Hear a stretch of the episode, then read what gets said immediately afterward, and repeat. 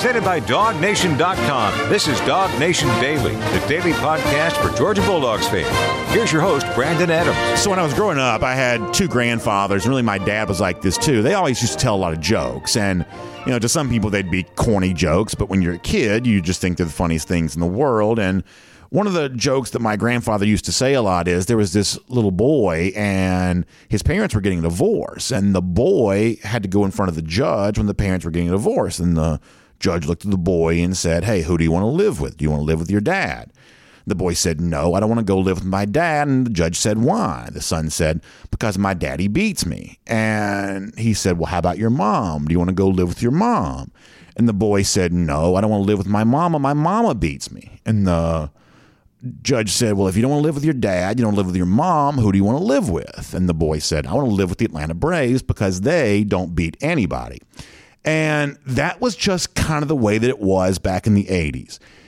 There was just this expectation that if you lived in Georgia, in the Atlanta area, whether it be Braves or Falcons, to a certain degree, the Hawks there a little bit there as well. And even at that time, we're kind of post Herschel Walker. We are in like mid to late 80s. Even Georgia wasn't doing a lot to change the narrative on this. That the expectation was that if there was something that were, you know, to go on in sports, the idea was the teams in Atlanta, the teams in Georgia, they're just not going to be very good. Like, I'm not old enough to remember when Sports Illustrated, back when Sports Illustrated was a big deal, wrote the Losersville story about Atlanta.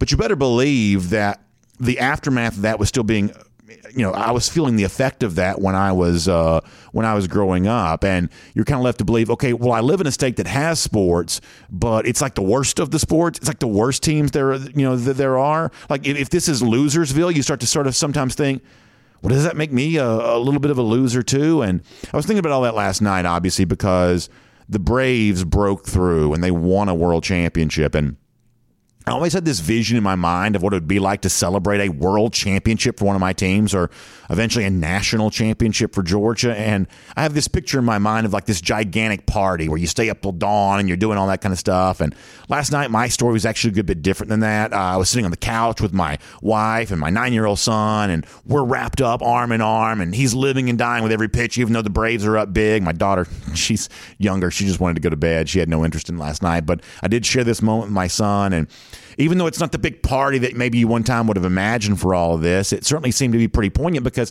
what I was thinking about in watching all of this is that the way in which I grew up is now so different than the way in which children of that generation grew up.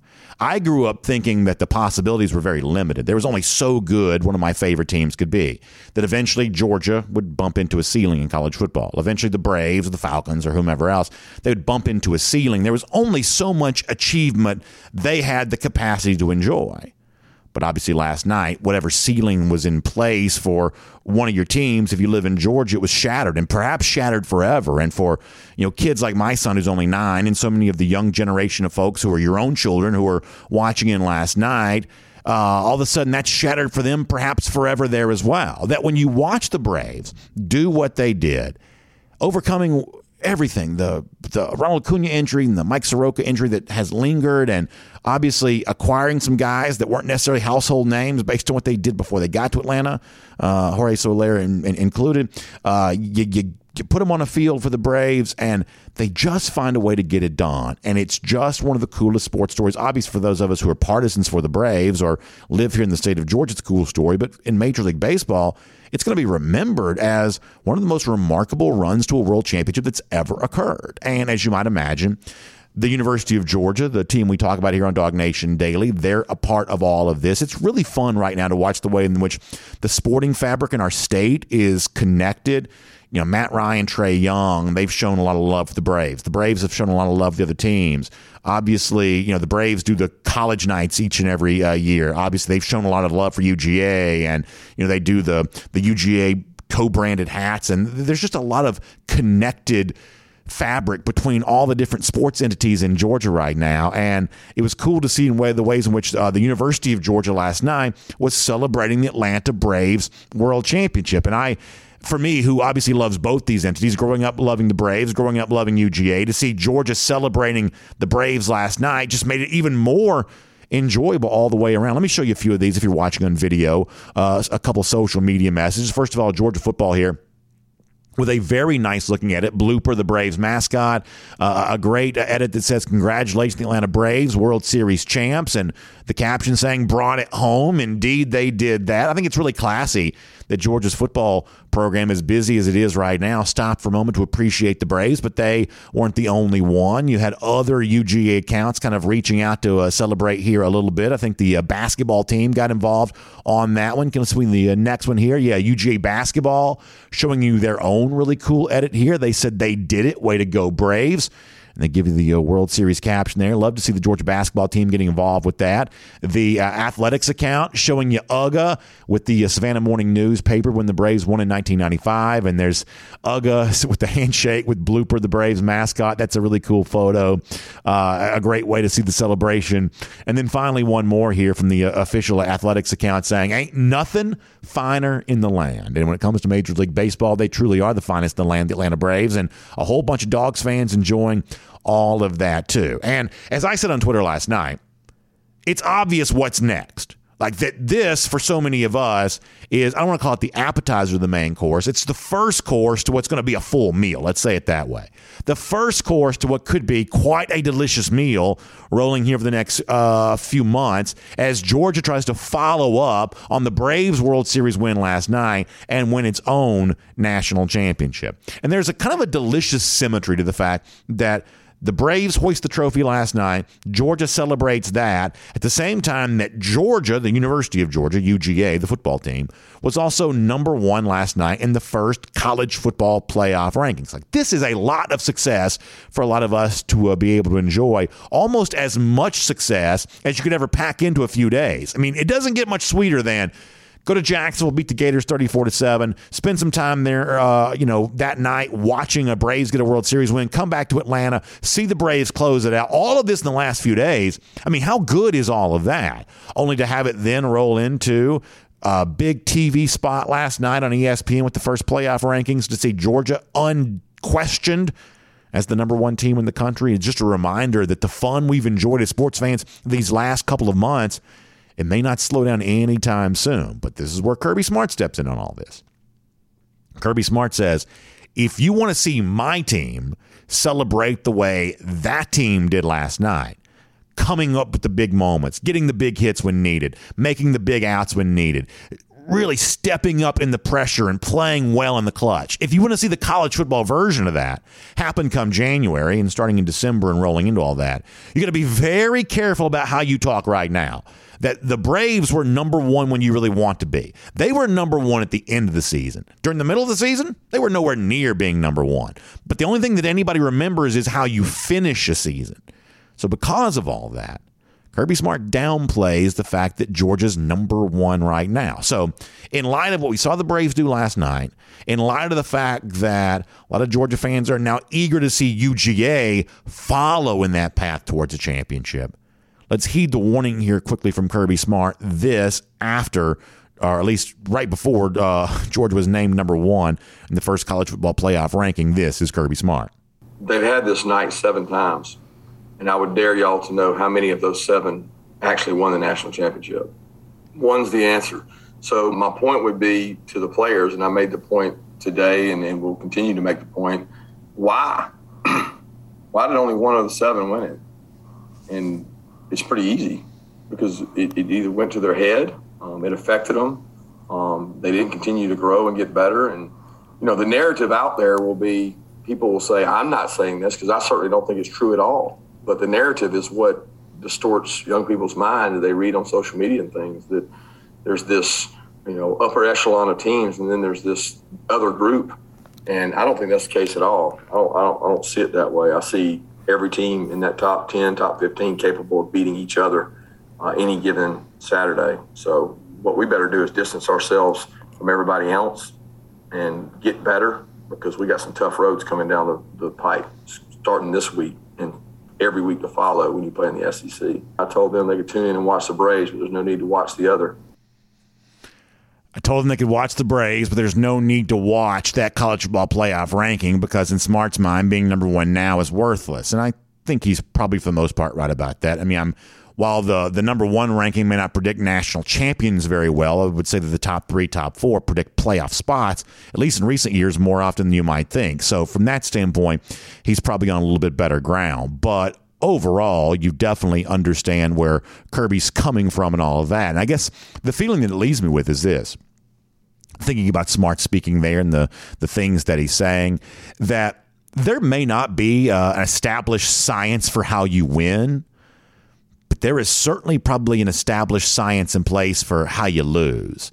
And Smart's probably right about that, that the recipe for losing is thinking that you've done something in November when you should know that the real tests don't happen until December and January. And if you want to make the parallel to the Braves, that's exactly how their path was traveled, in knowing that they never gave up, they never gave in, they never listened to a voice in their head that may say it's too hard, it's too tough, it's too whatever else.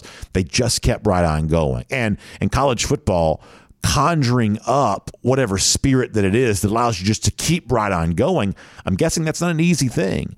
That the level of buy-in that Georgia has seemingly gotten for itself this year, it's just kind of an uncommon thing. It's just kind of an uncommon degree to which this team seems to be on the right page. I think it was Nolan Smith that used the word blue collar the other day, the blue collar mindset this team has adopted, where they're willing to, including a bunch of guys who may one day be millionaires, they're willing to act like rank and file players here and share glory, share spotlight, share stats, share everything else.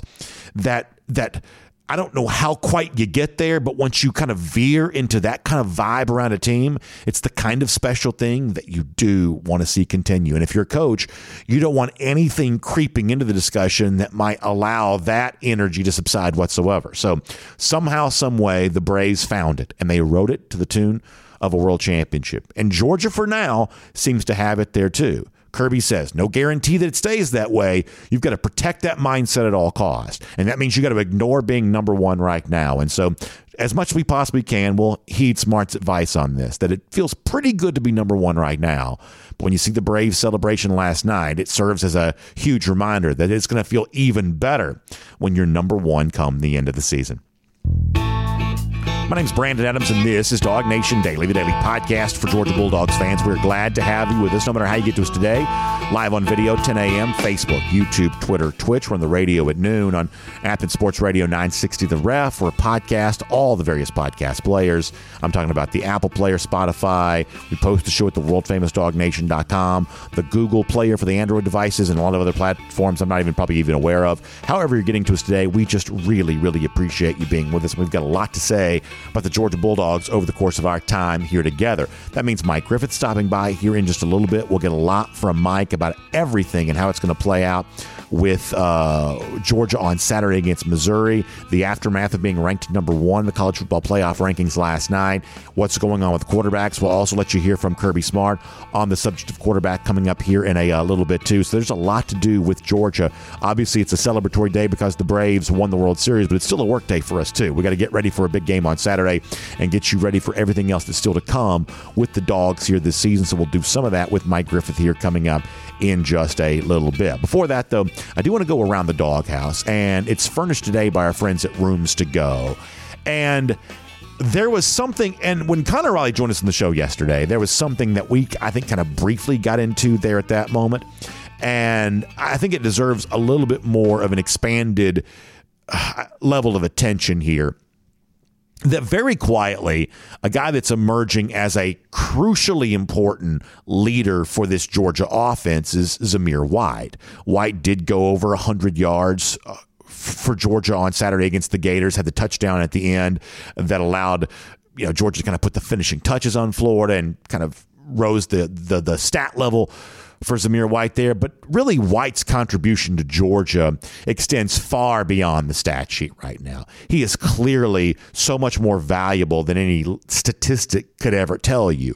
And so I thought it was really cool when Kirby Smart yesterday, this is last night, when Smart's meeting with the media, and he was asked about Zamir White. And I thought Smart gave White a really fun and really cool compliment. It actually kind of got me thinking about something related to Zamir, about maybe an important role that he's helped helping fill for Georgia right now. So let me do this. Let me let you hear Smart talking about some of what he likes about Zamir White, and then I'm going to try to add my own words to this about why I think that's so important for Georgia in the moment that we're currently in. This is good stuff. This is Kirby on Zamir. Take a listen to this. What he's done is incredible in terms of carrying the workload, the leadership, the work ethic. I mean, there's not a day he comes out to practice he doesn't practice hard. And the best thing about it is he takes care of his body. You know, he does a tremendous job. I see him come across my office outside my window right here where he's walking back and forth, and I'm texting him, what are you doing? I'm coming to treatment. I'm leaving treatment. I'm getting extra treatment. I'm taking care of my body so I can be effective. And he's just a great leader. Just a great leader, Kirby Smart says. And I remember when Zamir White committed to UGA. I believe it was June 27th of 2017. June 27th was his mother's birthday. I'm ashamed to say that I know Zamir White's mom's birth date better than I know some of my own important dates for my own family, probably from time to time. But that's how big of a deal it was back on June 27th of 2017 when Zamir White committed to UGA. He was the number one running back in the country. It was, at the time, I'd have to go back and kind of think about this, but I mean, it was as big a recruiting win as Kirby Smart had kind of had. It was one of the bigger ones. And this was kind of a rock star type name. This was, headline marquee type name that was coming to the University of Georgia. And yet all these years later, the thing that we think of when we think about Zamir White is not that level of attention, not that level of fame, but the kind of, I used the word blue collar a moment ago, the kind of blue collar mentality that defines so much of the rest of this team, that Zamir White seems to embody that there as well, taking care of his body. This is a guy that had 2 ACL injuries. This is a guy that's overcome a lot when it comes to some physical stuff in his career, and yet he's shaken all that off. He's become a very good football player, and he continues to take care of his body so that he can be available to Georgia week after week after week. And furthermore, there's no doubt that the thing that people outside the bubble of Dog Nation think about when they think of UGA is clearly the dominant defense. And that's a dominant defense that has also, much the same way I said about White, a lot of former 5-star guys who forego their own fame, who ignore their own hype and don't pay attention to the fact that one day a lot of these guys are going to be millionaires, that one day a lot of these guys are going to be drafted very high and be a big part of some NFL team. But for now, they're willing to be an ensemble cast here on this Georgia defense. And that vibe creates such a valuable atmosphere around the Georgia program. It's the kind of thing right now that I think that Smart's very protective of. But you also want that to translate over to the other side of the ball there as well. And I think that Zamir White does a really good job of bridging that gap, because clearly Georgia, over the course of the last few years, has had more defensive than offensive success. But the mindset that defines the Georgia defense, you want that to go into the offensive meeting rooms there as well. You want that blue collar, never give up, fight at all costs. You want that mindset to permeate the offensive side there as well. And I don't think there's any doubt that Zamir White is helping lead the way in doing that. There really is, seemingly, at least in my mind, an intangible quality that's getting the best out of Georgia, and it's taking what's already a talented roster. And heaven knows we've talked a lot about the overall talent level for Georgia a lot over the last couple of days, in contrast to what may or may not be going on at Florida. But talent alone is just not going to get it done. Talent alone is not going to get you across the finish line. You've got to have talent willing to work. You've got to have talent willing to lay it on the line. You've got to have talent willing to blend into the scenery and be a part of an ensemble cast and not necessarily demand to be the guy in the starring role. And the Georgia defense got that figured out to a large degree. And I think that Zamir White is certainly taking big steps towards helping define the Georgia offense much that same way there as well. And I just think it's pretty cool. And it's certainly really cool to hear Kirby Smart tossing those compliments around right there. It's Around the Doghouse. It's furnished today by our friends at Rooms to Go. And I mentioned last night, I'm watching the end of the Braves game there in my living room. I got my family with me, and so many of you kind of doing the same thing there. Well, obviously, when you look around your living room, the place you call home, it feels good when you got great furniture. And when you live in a well-furnished home, you just feel good about that. And that's where Rooms to Go can step in for you, whether it's a piece of furniture or the entire room. That's why they're called Rooms to Go. They've been famous for doing that for a long time. In the hot real estate market that we've been in, a lot of folks are calling a brand new spot home for the first time here. And that means for a lot of you, that means getting some furniture to fill in that new home. Or maybe it's just a home you've been in for a while, but you want it to feel new again. Well, Rooms to Go can do that for you too. dining room furniture, bedrooms, living room, outdoor patio furniture as folks continue to make better use out of their outdoor living space. All of that is what's possible for you when it comes to Rooms to Go. You can start your shopping experience by just walking to one of their showrooms and sitting on the furniture, laying on the furniture, feeling with your hands. That's probably my favorite thing to do. But a lot of people also like to start their shopping experience online. So Rooms to Go can allow you to do that too at roomstogo.com. Rooms to Go, furnishing around the doghouse here today. All right, it's Dog Nation Daily, and we got a lot to do. We'll let you hear from Kirby Smart when before our show is done today on the topic of quarterbacks and what's going on with that. So we'll cover all of that with you before we are done. But for now, on everything else related to a busy time for the Dogs, number one in the playoff ranking and trying to figure out how to stay there by the end of the year, let's get ready to talk about all of that right now with a Georgia Farm Bureau practice report with Mike Griffith here on Dog Nation Daily. From Athens and across the SEC or wherever the recruiting trail may lead, here's a DogNation.com insider. We will say hello to Mike Griffith, a part of a Georgia Farm Bureau practice report, and we'll get a lot from him on what's going on with these dogs. But, Mike, before that, I do have to ask, I am curious, we've seen you wearing I call it the Ty Cobb style hat, the Detroit Tigers hat on Cover 4. You obviously went to Michigan State. You're, I think, from the state of Michigan, but you've lived in the South here for a long time, too. You know, have you spent much time as a Braves fan around the Braves, watching the Braves? Well, what did the World Series win for the Braves last night mean for you? Not much time for that on the Georgia beat, BA. I got a number one football team that keeps me pretty busy and happy for my neighbors and happy for you. I see you enjoy your Braves fandom with the jersey, and I know Connor invested some time there and some of our other staff members, so I'm happy for those people that are loyal and invest a lot of their time watching television or going to the Braves games. I'm glad that they were able to get some satisfaction and some enjoyment out of watching that professional franchise win a championship. Mike, I was talking about Zamir White before you joined us. I thought Kirby Smart gave him a really cool compliment last night, and you know, I think that the statistics only tell part of this picture, although White did exceed 100 yards on Saturday, that I think, and Smart calls him a valuable leader. I don't think there's any doubt that the vibe that exists in the Georgia defense, that Zamir White's helping also instill that on the offensive side of the ball there as well. I think he has been becoming even more of an important part of this team. And frankly, a little bit of an unsung hero, I believe, for why Georgia has been as good as they've been this year. I have certainly been very impressed with what I've seen by Zamir White. What did you make of what Kirby Smart said about him last night, audio that we heard a moment ago? Yeah, I mean, Zamir's a hardworking, well-liked guy that Georgia's invested a lot of time and effort into. And, you know, I think he's playing better now than he has at any point in his career. You know, he's still not among the top 10 SEC rushers, and I think there's about 15 guys averaging more per carry. But, you know, what he does well. He runs north and south. He runs physical, and I think he's given himself a chance at getting drafted. Anytime you've got a guy that works that hard, that takes care of his body, I think it sets an example for the other guys in the running back room. And it's been important for Zamir to step up with Kenny McIntosh missing some time with a hamstring and Kendall Milton out. I think James Cook has also had a really good year. But to your point, I mean, you know, Zamir's been a good citizen. He's a good guy.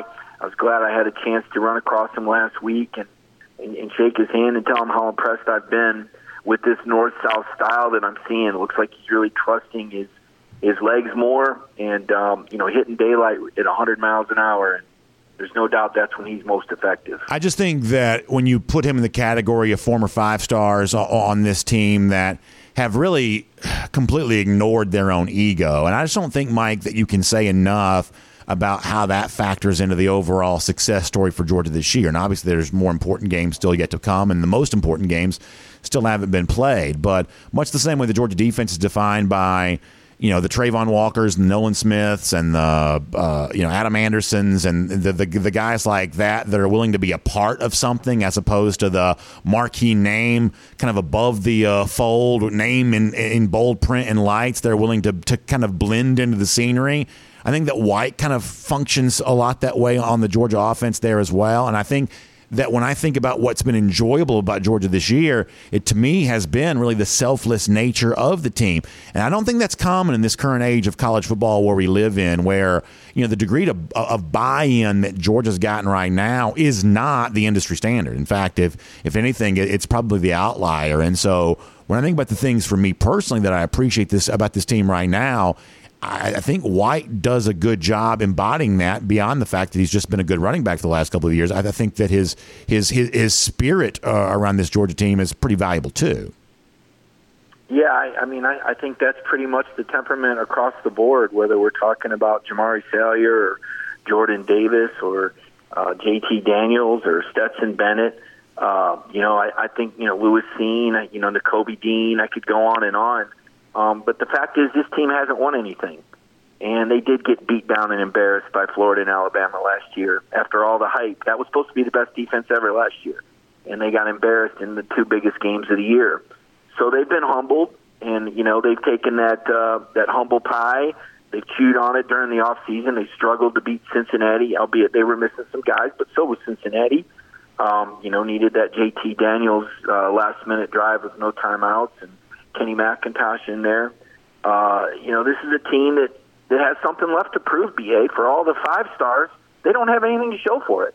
They got nothing to show for it. Georgia, I don't believe they've been the biggest underachiever in college football, as someone from the Big Ten, one of the Big Ten ESPN writers wrote earlier this year, conveniently overlooking Michigan, I might add.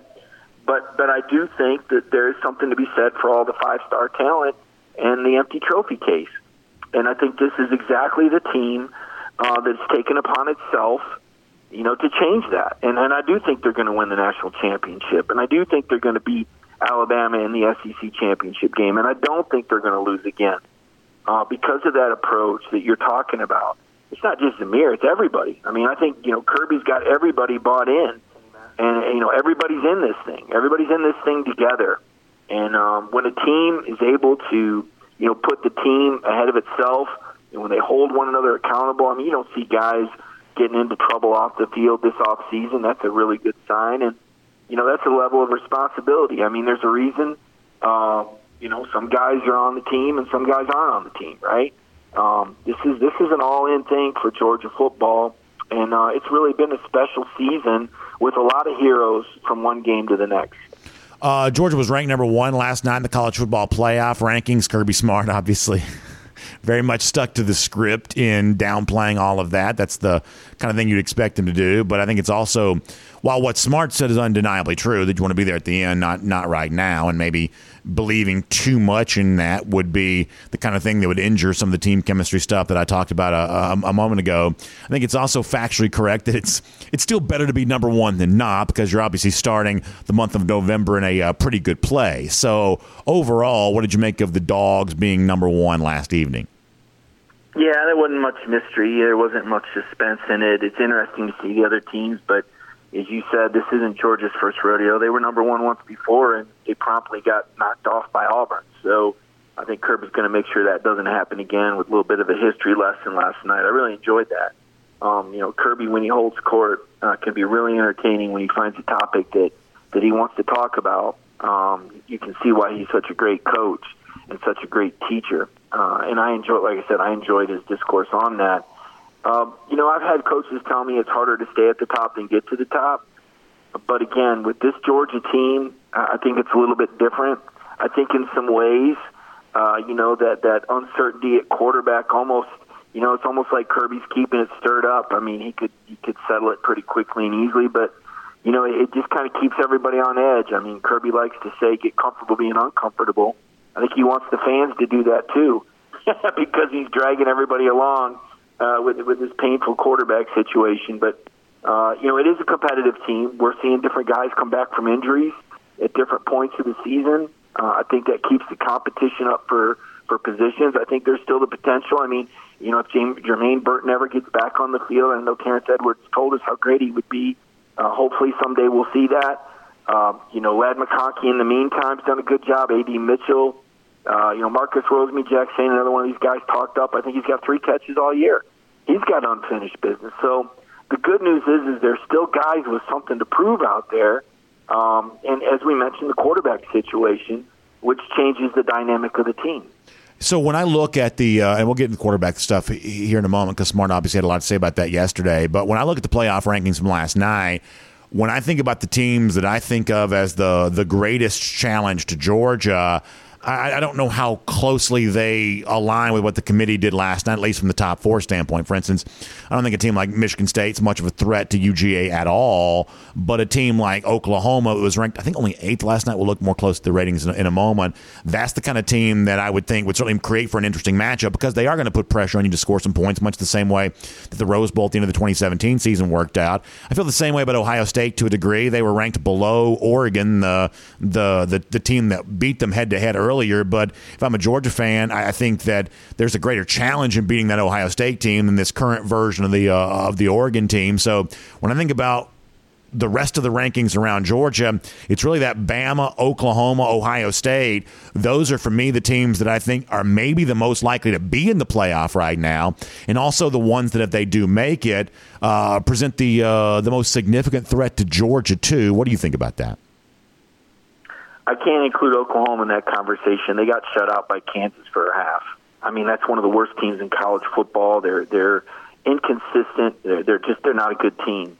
They've slid by. So I don't think Oklahoma this year. I know what you're saying about the scoring upside, but it's an awful program, and I'm glad, relative to the other unbeatens, and I'm glad that the college football committee finally got them out of there. I mean, this is a program that hadn't won a college football playoff game yet.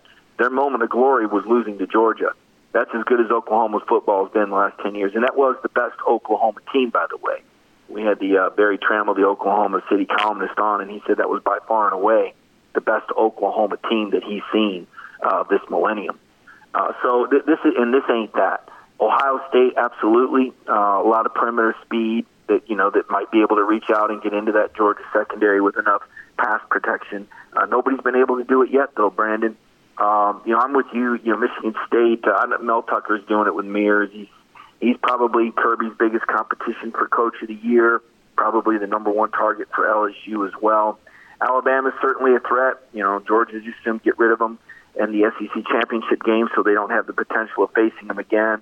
I'm saying it's a bold pick from national analysts that are picking Alabama to beat, including David Pollock, by the way, that are picking Alabama to beat Georgia in the SEC title game. I think that's an interesting pick. I think it's also insulting to what Kirby and Georgia have done this year. I don't know why you wouldn't think Cincinnati would give you a good game again. Aziz Ajulari isn't here anymore, and Nolan Smith has improved, but he's not Aziz. And Des Ritter is a really good quarterback, and that's a game program that would feel confident playing Georgia again because they went toe-to-toe. And yes, Georgia was missing a few guys, but let's not get carried away. Cincinnati was missing some really good players, too. So I think Cincinnati could be a threat. I think Ohio State could be a threat.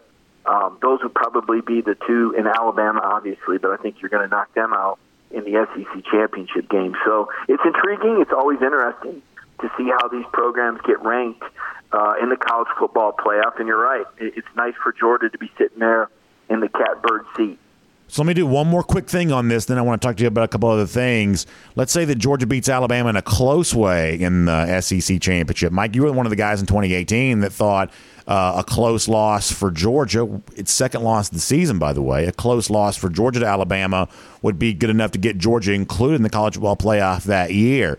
Are you telling me that you think that a close loss for Alabama to Georgia would eliminate it from college football playoff consideration? Because I'm not quite so sure about that.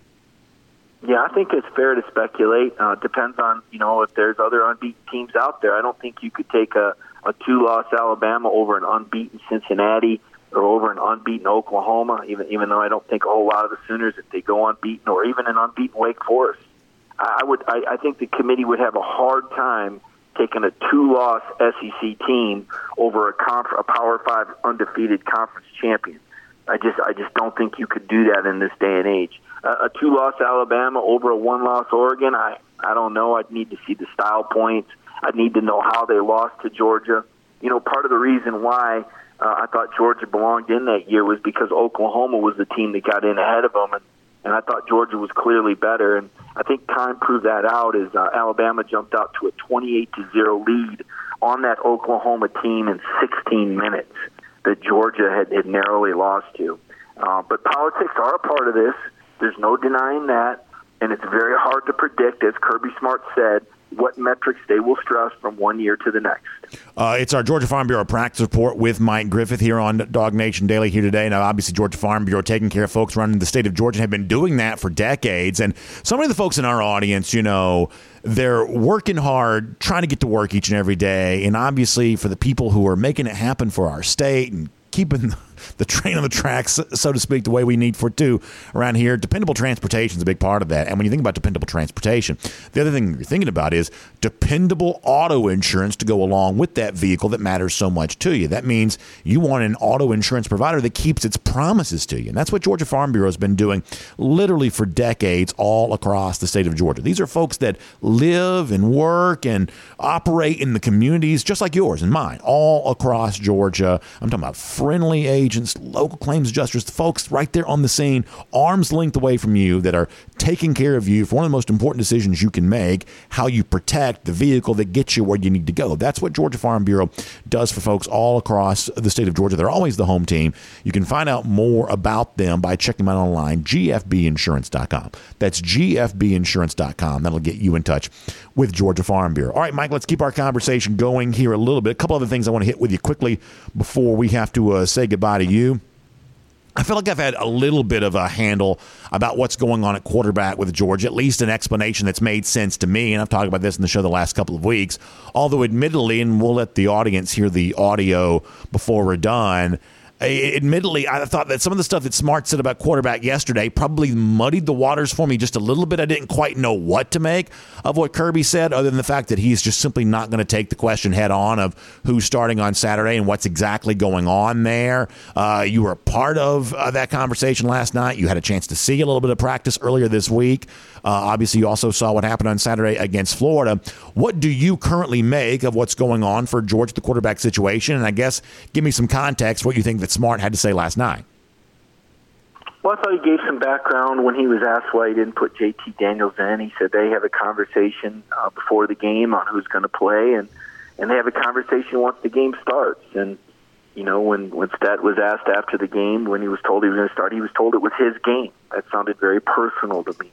That sounded like one former South Georgia high school player to another who recognized the importance of the Florida game in Stetson's life growing up, and what happened last year when Stetson was injured with a 14-0 lead. And, you know, I think Kirby wanted Stetson to have his moment, and he did. You know, Stetson was able to win that game, and he'll go down in history as the Georgia quarterback that beat Florida in 2021. And it's been a long ride, Kirby said. You know, he's known Stetson a long time. This is very personal for him, and this is a guy that he has a lot of respect and love for. It's pretty clear. So are you saying? But let me stop on that for a second, because I want to make sure I understand what you're saying correctly. Are you saying that Kirby Smart chose Stetson Bennett for sentimental reasons? Is that what you're saying? I don't know if it was all sentimental. I think he said continuity was the word that he used when he explained after the game why he started him, but I think that's part of the story. I don't know. I wouldn't say that he just picked him because, because he goes so far back with Stetson, but I do think that part of the story is Kirby's relationship with Stetson and the loyalty that he feels towards Stetson, certainly. And I think that played out. I think he explained why he didn't put JT in. He said late in the game, he didn't use JT specifically, but he pointed out in some games, you just want to run out the clock, and it doesn't really help you to hand the ball off. And then he pointed out in other games you want to keep scoring, and he used Carson Beck throwing a pick six against UAB as an example. So reading between the lines, it was kind of like, why would you put JT in just to hand off in the second half? I mean, there was, at that point, Georgia had a pretty commanding lead. Now we can always speculate what would have happened if the defense hadn't forced that 21-0 run. Would there have been a quarterback change if the game was still 3-0? We'll never know. The information that we do know, Brandon, that's pertinent to this discussion is that the quarterbacks continue to split the reps. And I think that if Kirby was going to go with Stetson moving forward for the remainder of the season, I don't think you'd be splitting reps at the one. So I think it's not a matter of if but when. JT gets his opportunity, and we'll see how the team responds. The last time JT played quarterback, they scored 35 points in the first quarter, and he got pulled out. So the last time we saw him, he looked pretty good. It was Vanderbilt, but Stetson came in the second quarter and only scored 3. So we'll see how it goes. We'll see how they practice. I think that's probably why he didn't announce anything. Is I think there is a competition. I think Kirby is evaluating it every day, and I think it's going to be on JT to show that he's still the best quarterback. Yeah, so what's that going to take, Mike? Because you say that you think that eventually JT Daniels does regain this starting job, and obviously we're hearing from some Georgia fans, probably the majority of Georgia fans, that kind of hope that's the case. Not all Georgia fans. There's some Georgia fans that seem to be in the Bennett camp, but a lot of Georgia fans kind of wondered what, you know, why Daniels wasn't more a part of the story against Florida. So if he's splitting reps right now with Stetson Bennett, in your mind, what's it going to take for him to regain the reins of this team once again? It's hard to say with Kirby. I think, though, that, I think you've got to be aware if you're Kirby that you're creating an image of the program. I mean, I don't know. I mean, I think you're pretty solid with, in this next recruiting class with your quarterbacks, but, I think you're kind of making your bet for the future. I mean, what is the reputation of Georgia football? Is this a two-quarterback program where, if you come in and you get injured, you lose the job and you get replaced and you don't get the job? Is Kirby a guy that's going to play two quarters? Is that what you're signing up for if you're Arch Manning? Do you want to compete in this type of scenario with week-to-week, not knowing if it's your job? I mean, now these are unique circumstances. With JT coming back from injury, I think it's a very unique circumstance, and certainly Stetson is a very unique and special player to this program. I consider him a folk hero. Stetson is a wonderful, popular guy, and Kirby has certainly rallied the team around him. There's a lot of favorable press for Stetson Bennett. A lot of the local media goes out of their way to ask players how much they like Stetson, and it portrays a very, very strong image of Stetson Bennett. So this is what Kirby Smart wanted. This is Kirby Smart's team, and he's going to do what he wants. So when you're asking me what is it going to take, that's hard to know because, Kirby's going to do things the way he wants to do it. Right now, they're one of the most run-heavy teams in the nation. I think they're fifth in the country, and, you could say that that's because they've built up leads, but honestly, the last two games, they haven't looked good in the first half. They scored 3 offensive points before, the defense triggered a 21-0 flurry. And the week before against Kentucky, they only had 14. So they've been getting out to very slow starts of late. Teams are bracketing inside receivers.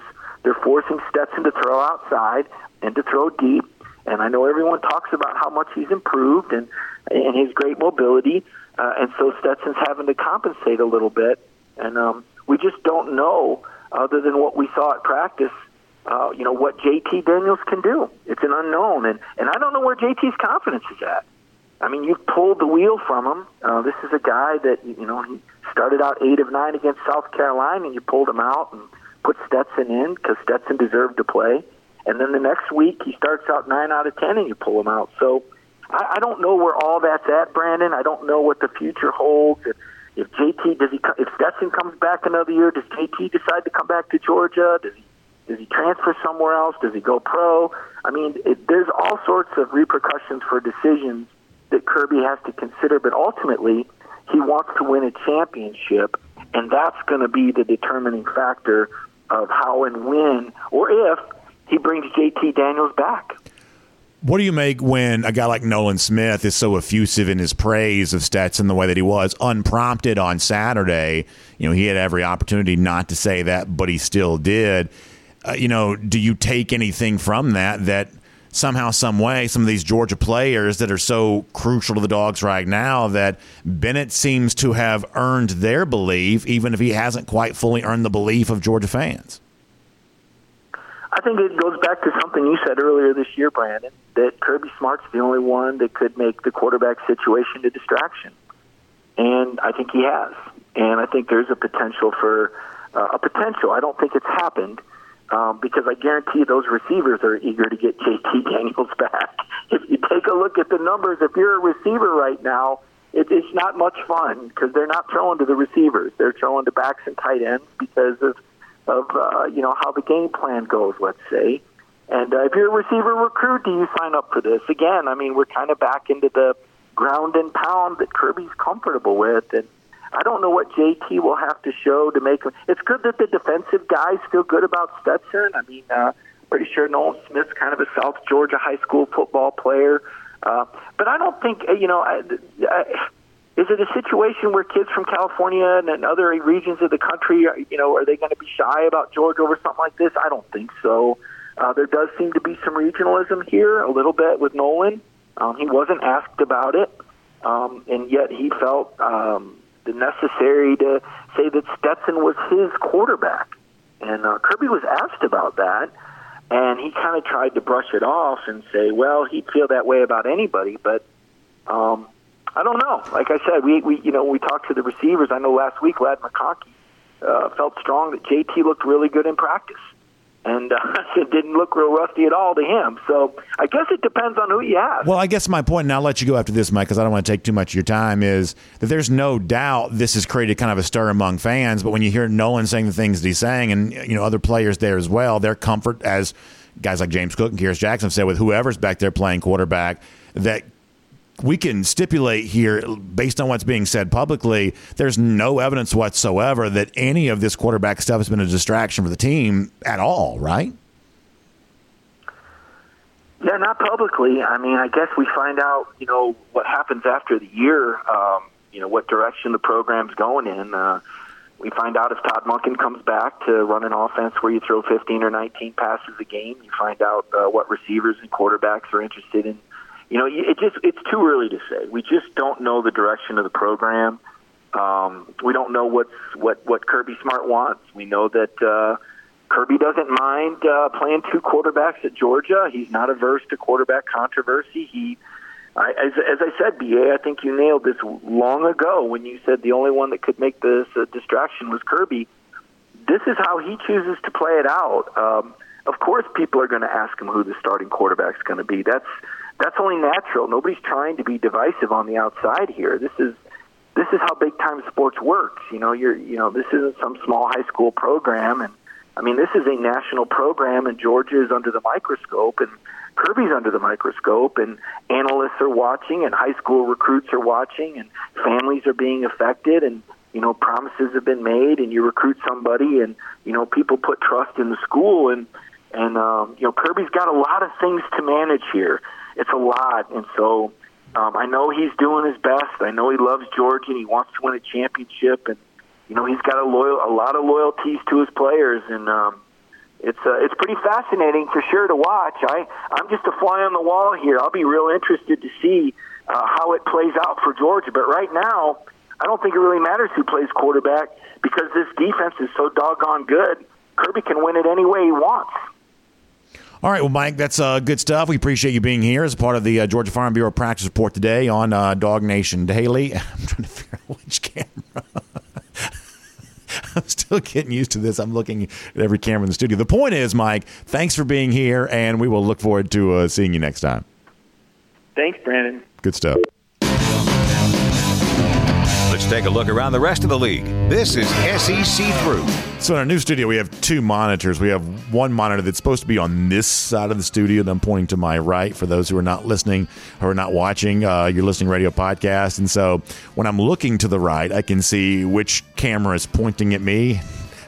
I didn't turn that monitor on this morning. It's a little bit of a new thing for us, and so I'm having to look over my shoulder to see what's being seen on camera. The point is, interesting stuff there from Mike Griffith. Like, the one thing I'm going to continue to push back very hard on is this idea that, sentimental Kirby, he's just choosing Stetson Bennett because of, like, whatever reason might exist for that. Now, as I said, based on what Kirby Smart said yesterday, and I'm going to play the audio, or at least part of the audio. I can't play all of it for you because we don't have enough time. But, I didn't quite understand what Kirby Smart was talking about with quarterbacks yesterday. This idea that a quarterback can't come in the game just to hand off at the end of the game. I wonder what Justin Fields thinks about that, because certainly that seemed to be a little bit different story back in 2018. But the point is, to stay with the modern times here, the current season we're in 2021, this idea that, well, Kirby's just, he's just so sentimental, man. He's just got that special place in his heart for Stetson Bennett. I mean, how many times do you think that Bennett would probably go back and think, if this is what a sentimental level of favoritism looks like, then how come he got kind of like basically tossed aside after the 2017 season after he'd been a walk-on. Then he coming back on scholarship, was basically disregarded going into the 2020 season. Comes in, becomes the starting quarterback, really helps Georgia. At least one game, the Arkansas game, they would have lost without him. Yet was given no chance to be the starting quarterback here this year. And I'm talking about coming into 2021. You don't really get the sense he was given much of a chance to even be the backup. And yet comes in, saves Georgia's bacon again. So I think if you're Stetson Bennett, and listen, that's not me saying and Stetson Bennett should be the guy and JT Daniels should be cast aside. It's going to be Bennett's team. That's not what I'm saying. I'm saying that it's always, in my mind, been a misunderstanding that somehow Kirby just, boy, got that special place in his heart for Stetson Bennett. Stetson's been kicked to the curb now multiple times. So I don't really quite know exactly what you do with all of that. But clearly there's some interesting stuff going on there with the quarterback position. And ultimately, I do think it's good news, and I said this a moment ago, and I'll say this again, then we'll roll on. I do think it's really good news that while this is a huge topic on a show like this, and obviously it's an even bigger topic for Georgia fans, you see in our comment sections, you see everything else, it's the kind of thing that comes up all the time. There is no evidence right now, though, that this is any distraction whatsoever of the team itself. I mean, you hear a guy like Nolan Smith, who laid his life on the line in that win against Florida on Saturday, who's going out there and playing at an incredibly high level, and guys like him, whatever's going on at quarterback, as unorthodox as it may seem to some of us, there seems to be a level of comfort with the Georgia players, the guys who matter in a discussion like this, the guys that have contributed to the overwhelmingly positive team chemistry that seems to define Georgia right now. They seem to be comfortable with all of this. And if they're comfortable, and who am I not to be comfortable with it there as well? All right, let's transition now. Let's get ready to go cruise around the SEC, courtesy of our friends at Royal Caribbean. And, of course, Royal Caribbean, great time to be back on those Royal Caribbean cruise ships right now. Fun time to be doing all of that. Beautiful weather out in the Caribbean as you head towards the end of this year and into the start of 2022. Not too early to start thinking about some of those 2022 vacation plans. And, of course, a Royal Caribbean cruise, a great vacation to be able to take because it can be very easy. Port Canaveral, just a short drive from where I'm right now. That can be a very easy thing to be able to do. You can be able to enjoy that. You can go to Perfect Day, Coco Cay. It's actually kind of fun. With the baseball, Royal Caribbean's had some TV commercials running during the baseball, and you've got a chance to see. They have that really cool, I guess it must be a drone shot, maybe a helicopter shot, but it's like a drone shot kind of looking down on the helium balloon, and you see the expanse of Perfect Day, Coco Cay. Those commercials have been all over the place for the World Series, so you probably saw some of those.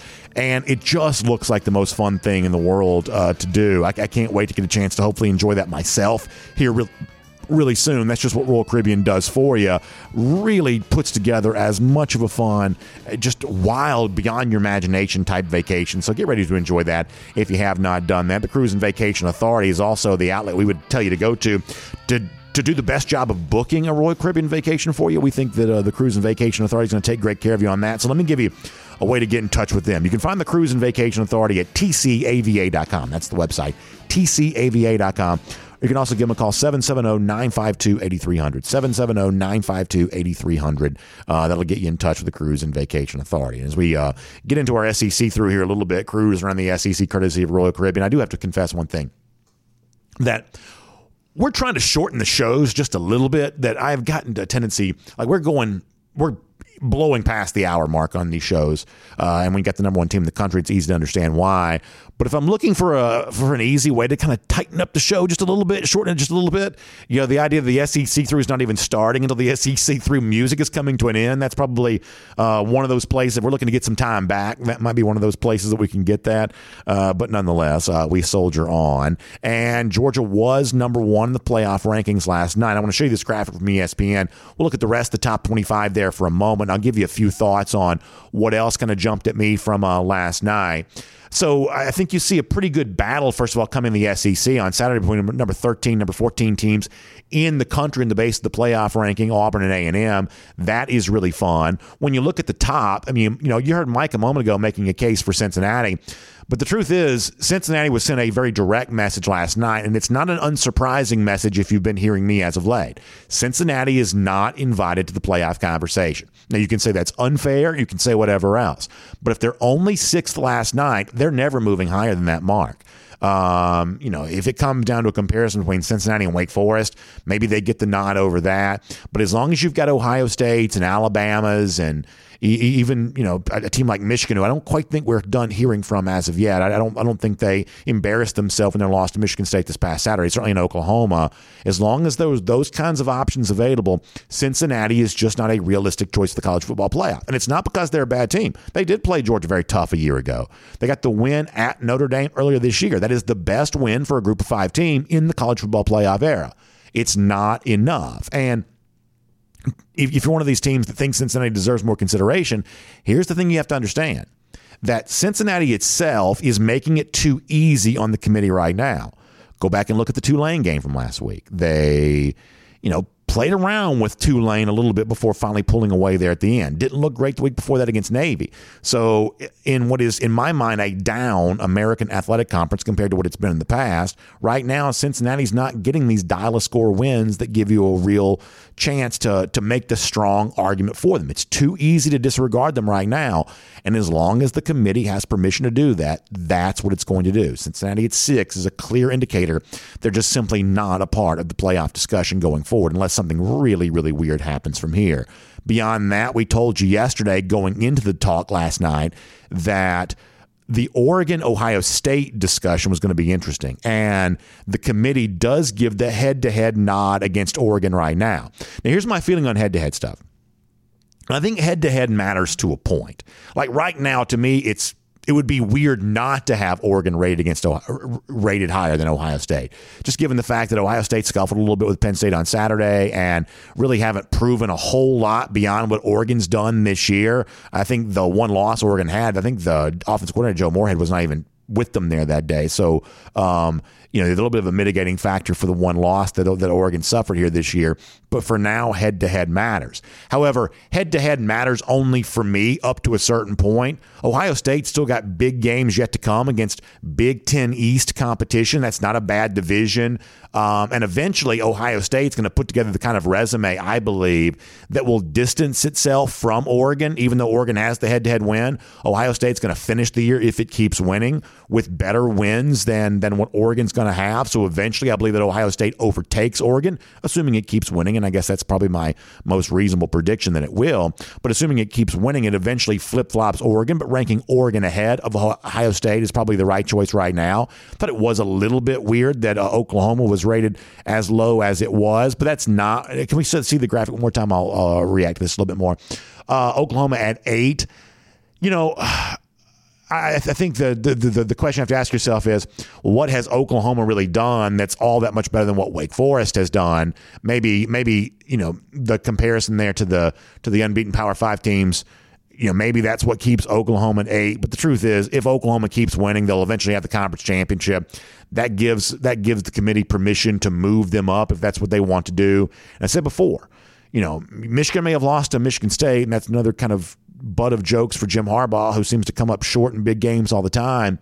But I don't think a Michigan team's quite been excluded from this discussion yet. I think they may still be heard from there a bit. And you have to wonder. I mean, there's a very good chance that Wake Forest goes 12-0. Now, you see Pitt right now only at number 25 after having lost to Miami this past Saturday. That's a marquee win that an ACC team could have gotten that doesn't feel quite so marquee anymore. But it's not impossible to think that the committee could be looking at a decision of a 13-0 conference champion Wake Forest that really has beaten a less impressive group of teams probably collectively than what Cincinnati's beaten. So what would you do with an undefeated Wake? I guess I'm not quite so sure. I'm sure the committee hopes not to have to consider any of that. And that's your college football playoff top 25 from last night with Georgia on top. And that is Cruise Around the SEC, courtesy of Royal Caribbean. And here on Dog Nation Daily, let's turn our attention. We just heard, a lot from Mike Griffith on the subject of quarterbacks before. I told you, to me, the quarterback thing for Georgia has been pretty straightforward, that JT Daniels, up until recently, has not been practicing enough to take back the reins of the starting quarterback job. I think lately he's been practicing more, taking a step. If you're a JT Daniels fan, you would say hopefully taking a step towards being able to be what he once was, the unquestioned starter of this team. Admittedly, yesterday, though, when Smart was asked some of these questions, including I'm going to play you a little sequence here of being directly asked, will Stetson Bennett start on Saturday? I didn't totally understand everything that Smart said about all this, so let's hear Kirby being asked directly about Stetson Bennett and Smart taking the topic where he wanted to go. This for your informational pleasure. Will Stetson be starting this weekend? And in regard to JT shaking off, any rust, how much of a necessity is it that he's able to continue to do that in these four remaining regular season games? I think it's important for both of them to continue to develop, make good decisions. I mean, part of playing quarterback is accuracy, decision-making, mobility. Those things are the critical factors. I mean, anybody can hand it off. We all know that. And anybody can make our run checks and decisions. But it's the decisions when the ball's in your hand and you're having to make decisions where you're going with it, where you're throwing it, all those things that are the biggest deciding factors. But, yeah, I'm pleased with where both of them are. Is Stetson going to be starting again? Like I said, I'm pleased with where both of them are, and I think both of them are doing a great job. So that's Kirby Smart kind of going with that where he wants to go. And, I mean, I don't think you can fault the question there. It's direct and to the point. Will Stetson Bennett start? And, Kirby Smart's prerogative to answer it however he wants to. I mean, I continue to be of the belief that you've got to protect the image of both these quarterbacks within the locker room itself. You've got to protect JT Daniels' image because the guy that's been playing for you, Stetson Bennett, who's to say that he keeps playing at the level that he has been playing? The Florida game seemed like a step back. It's a reminder that, at one point in time he was, air quotes here, just the backup quarterback. And at some point he may start playing like that again. So you got to have a JT Daniels that's built up in the eyes of the team so that you can turn to him. But conversely, Daniels, who was named the starter at the beginning of the year, named the starter at the beginning of spring, something that Smart has not done very much. He's also just not been healthy, not been fully effective. And you can point to the eye-popping stats against South Carolina and Vanderbilt, but those are bad football teams. You go back and look what happened against Clemson, you're left to wonder, that more meager statistical performance, was that because Daniels at the time wasn't completely healthy and then was not able to play in some games after that? There's a chance that even if Daniels is healthy now, may not be healthy fully for you for the rest of the season. He could get hurt again, or one of those injuries that he's dealing with could flare back up again. So therefore, you've got to protect the reputation of Stetson Bennett within the locker room too, because you may go back to him because, once again, Daniels is no longer available to you. And I guess in a roundabout way, that's what Smart's doing. It is a very difficult needle to thread. I won't pretend to know all the stuff that's happening behind the scenes here, but I will conclude by saying this, and I said this with Mike Griffith, I'll say it now. Obviously, the quarterback position is the thing that can impact team chemistry more than anything else. But look around. Look at the way that Georgia has thrived here this year, not just the defense. Think about the emergence of guys like Ladd McConkey and A.D. Mitchell, and think about the way in which Brock Bowers is, in the conversation as the top tight end in the country. I mean, a lot of that has happened on Stetson Bennett's watch. So it's not just the defense that's thriving right now. There's some offensive guys who've certainly had some fun here right now. And overall, the entire team seems to be enjoying itself. The entire team seems to truly be bought in. And so, it remains to be seen how Smart handles these quarterback decisions for the rest of the year. But certainly when you look at the way those decisions right now are impacting the chemistry of this team, you don't see any evidence of anything other than, I guess if I'm using a double negative, you don't see any evidence of anything other than right now this team being completely bought into the scenario, regardless of who might be playing quarterback. And I certainly think that is a really good thing. Let me tell you something else I think is a really good thing before we get ready to wrap up here. That's the Finnish long drink. Now, you've heard me talk about the Finnish long drink before. It comes to the United States from Helsinki. Go back to the 1950s. And you've heard me tell you before that when you go to longdrink.com, you see the four different varieties. There's the traditional, comes in a blue can. It's got the grapefruit citrus flavor. There's the long drink strong, which is 8.5% alcohol by volume. Long drink zero, no sugar. The long drink cranberry, which is, as you might expect, cranberry. My wife loves that, by the way. And a lot of you have been saying, well, which is the right long drink for me? Well, the cool thing now is you have these 8-pack variety packs where you get 2 of each of the 4 different varieties of the long drink. So you can try your own version of the Finnish long drink and decide which one you like the best. That's a really cool thing. And if you want to find out more about this, including where you can pick some up, check out thelongdrink.com today. That'll tell you where the Finnish long drink is available near you. It's somewhere, I can promise you. And you can pick up that 8-pack variety pack right now and try them all and decide which one you like the best. So check out the Finnish long drink there today. All right, I got a really cool golden shoe submission today. I'm going to give a shout-out to someone who's actually turned out to be a little bit of a Nostradamus, if you will, with some pretty good predictions. So let me show you this on the screen. This is our golden shoe winner for today. I got this tweet. It comes from Justin Rams, who says, my prediction on September 4th, he says, let's go. So here he shows his own tweet. He's showing his work here. This from September 4th. He says, bold predictions. Georgia wins the national championship. Braves win the World Series. Rams, led by Matt Stafford, win the Super Bowl. So understand this. When this tweet was sent on September the 4th, the Braves were only 71-65. They lost that day to the Colorado Rockies. So we were a long way away from what the Braves became. And Justin on September 4th, the same day that Georgia beat Clemson, by the way, called them out to win the World Series. Rams are also at 7-1 right now, I think. So these predictions working out pretty well here. So maybe that Georgia prediction comes true there, too. Also, let's do our Gatorade countdown. 360 days from now, Georgia back in Jacksonville, beating up on those lousy, stinking Gators again. We'll see you tomorrow, right back here on Dog Nation Daily. And on the podcast, time now for the podcast cool down, presented by R.S. Andrews. And, of course, we'll get to your comments here on both the Dog Nation homepage and on Twitter at Dog Nation Daily. A lot of folks celebrating the Braves win there. Our buddy Silver Britches checking in to say it's great to be a Georgia Bulldog. He's having a good time. DogSen76 also weighs in on a topic that came up about, we used to do the Gatorade Updater, which was counting the number of days since Florida last beat Georgia. That was kind of a replacement one year or a couple of years for the Gatorade Countdown. And I got the impression in hearing from some of you that you liked the countdown better. I'm not saying that everybody felt that way, but a lot of folks seemingly did. DogSen76 says he does like the countdown better as well, which is maybe a little bit surprising than what I would have expected, but I do have a fairly strong sense that the consensus is countdown over updater. So I think that's what we're going to keep going for right now today. Of course, 360 days until Florida gets beaten by Georgia again. That is really fun.